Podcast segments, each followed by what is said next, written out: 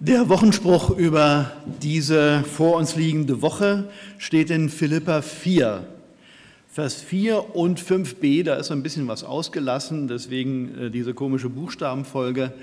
Ich lese es einfach. Freuet euch in dem Herrn alle Wege und abermals sage ich, freuet euch, der Herr ist nahe. Freuet euch, im inzwischen zweiten Advent unter Corona-Bedingungen. Auf den Intensivstationen kämpfen Menschen um jeden Liter Luft. Operationen werden verschoben, Ärzte und Pfleger sind am Anschlag. Ungeimpfte dürfen nicht mehr einkaufen gehen oder nur noch die Dinge, auf die man wirklich nicht verzichten kann. Wir sitzen mit Maske und Abstand hier im Gottesdienst, angemeldet, damit es ja nicht zu viel werden. Wieder wissen wir nicht, welche Veranstaltungen wir absagen oder welche Reise wir verschieben müssen.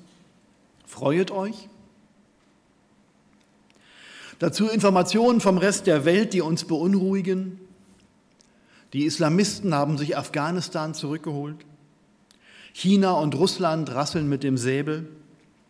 Und unverändert kommen Menschen aus allen Teilen der Welt zu uns, weil sie sich davon Erlösung aus ihrem Elend erhoffen. Und dann haben wir eine neue Regierung, die will so vieles zum Guten wenden, dass ich mir gelegentlich Sorgen um das Gute mache, das wir eigentlich schon haben oder doch wenigstens mal hatten. Freuet euch, sagt Paulus. Ja, freuet euch. Am liebsten würde ich, würde ich Paulus fragen, sag mal Paulus, weißt du eigentlich, was du da von uns verlangst? Weißt du, wovon du redest? Und Paulus würde wahrscheinlich sagen, ja, das weiß ich. Und wenn du meinen Brief von Anfang an gelesen hast, dann weißt du, dass ich im Gefängnis sitze.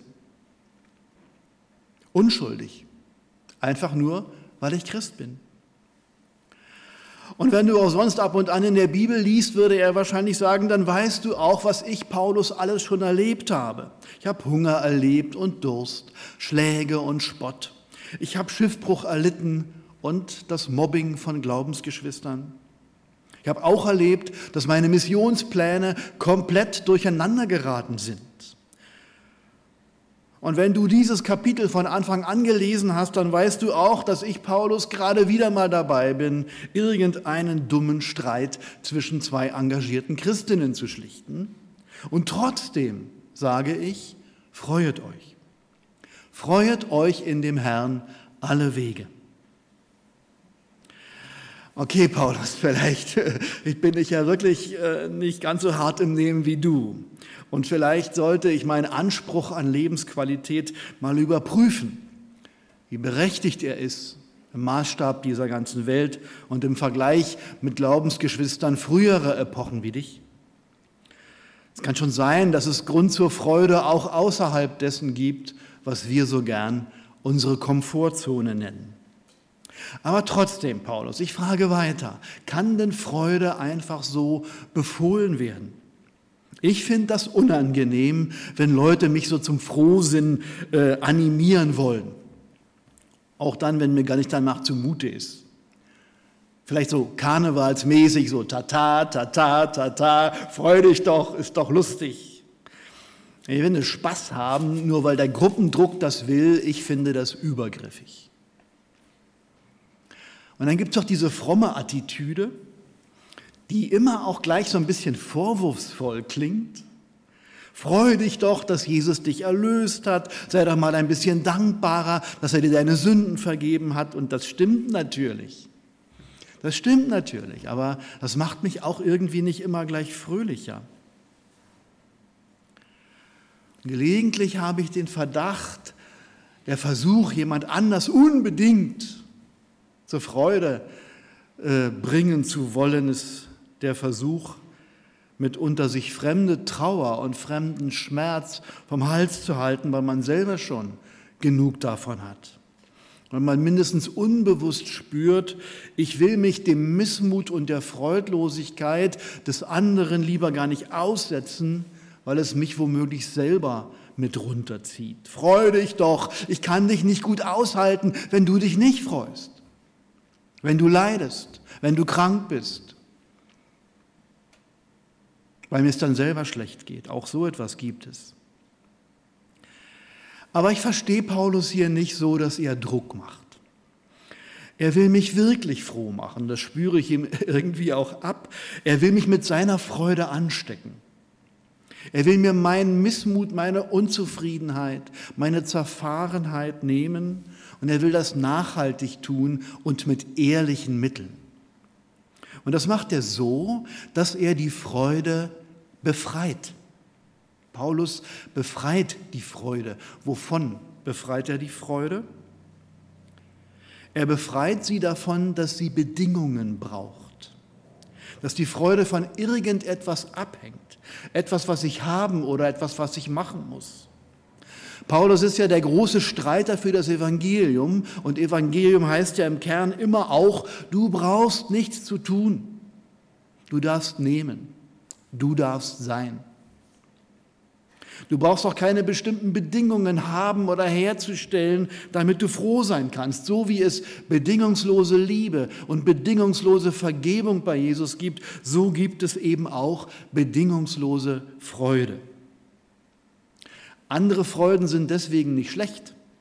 Natürlich gibt es eine Adventsfreude, die kommt durch die warme Stube, die kommt durch Kerzenlicht, den Duft nach Zimt oder Orange oder Stollen oder was auch immer. Gemütlichkeit halt. Das ist ja auch in Ordnung so. Aber was ist, wenn ich das nicht habe? Muss mein Leben dann ohne Freude sein?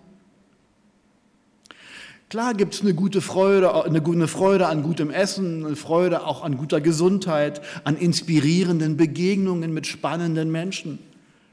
Es gibt Freude an Reisen, es gibt Freude an aufregenden Events. Für manche vielleicht auch an lehrreichen Museumsbesuchen, was weiß ich. Und das ist alles ganz in Ordnung, wenn uns das Freude macht. Aber was ist, wenn ich das alles nicht habe? Wenn mir die Freude am Shoppen verleidet ist durch immer neue Gehriegeln oder mir unter der Maske die Luft wegbleibt? Oder die Brille beschlägt, kennen Sie wahrscheinlich auch. Was ist, wenn wir uns zu Weihnachten nur in limitierter Anzahl treffen dürfen, immer die Angst mitschleicht, dass es doch einer hat und zum Superspreader wird? Hat sich dann erledigt mit der Freude? Nein, sagt Paulus, es gibt eine Freude, die bedingungslos ist. Sie ist bedingungslos, aber sie ist nicht grundlos. Sie hat einen guten Grund und dieser Grund ist immer da. Freut euch in dem Herrn.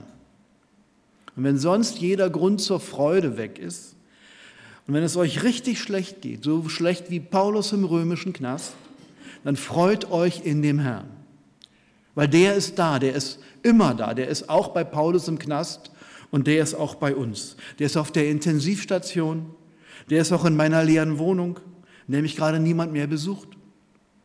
Jesus lässt sich nicht abhalten, uns ganz nahe zu sein, egal wo wir sind.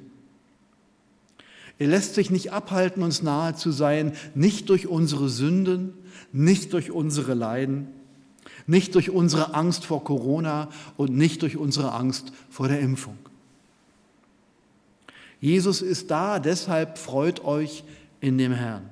Und wenn ihr nichts anderes mehr habt und wenn euch niemand mehr versteht, wenn alles den Bach runtergeht, Jesus ist da. Und Jesus bleibt da. Und deshalb kann Paulus sagen, freut euch in dem Herrn alle Wege, wo immer du herkommst und wo immer du hingehst. Du hast mindestens einen Grund zur Freude und das ist Jesus. Er geht überall hin mit, er geht dir sogar voran. Er weiß schon, er bahnt die Wege, die du gehen sollst. Er kennt sich überall aus, deshalb freut euch in dem Herrn alle Wege. Egal, was beruflich oder familiär vor dir liegt oder auch gesundheitlich auf dich wartet. Paulus befreit die Freude aus ihrer Abhängigkeit von den Lebensumständen, weil er weiß, wie schädlich sich Lebensumstände auf die Freude auswirken können. Zum Beispiel ein Gefängnisaufenthalt in Rom. Das war ganz bestimmt kein Vergnügen und ich vermute auch noch härter, als ein Gefängnisaufenthalt heute auch immer noch ist. Lebensumstände können sich verheerend auf die Freude auswirken. Der Verlust eines lieben Menschen zum Beispiel kann uns alle Freude nehmen. Oder Long-Covid. Die Lebensumstände können uns die Freude rauben. Deswegen sagt Paulus, freut euch in dem Herrn alle Wege und abermals sage ich, freut euch, denn der Herr ist nahe. Das ist der Grund zum Freude, zur Freude und manchmal ist das der einzige Grund. Aber es ist eben auch der Grund, der nicht zerstört werden kann, nicht durch Schicksalsschläge, nicht durch gesellschaftliche Verwerfungen, auch nicht durch unsere eigene Schuld kann dieser Grund zur Freude zerstört werden, weil Jesus nicht zerstört werden kann. Ihm ist alle Macht gegeben im Himmel und auf Erden, hat er gesagt, und er hat keinen Witz gemacht. Und das ist auch nicht schon deshalb anders, weil wir oft blind dafür sind. Ich jedenfalls bin schon oft blind dafür, dass Jesus regiert. Ich sehe das nicht. Ich nehme das dann irgendwie nicht wahr. Ich denke, dass das Geld regiert oder das Virus. Und ein kleines bisschen vielleicht auch die Regierung. Ich sehe die Dinge, die mir Angst machen. Ich sehe, dass was schief läuft. Und natürlich laufen Dinge schief, das ist doch gar keine Frage wenn ich auch nicht sicher bin, ob ich das immer richtig beurteile. Aber ich sehe auf die Dinge und ich sehe oft auch auf meine Ohnmacht, Dinge zu ändern, Dinge zu gestalten zum Guten.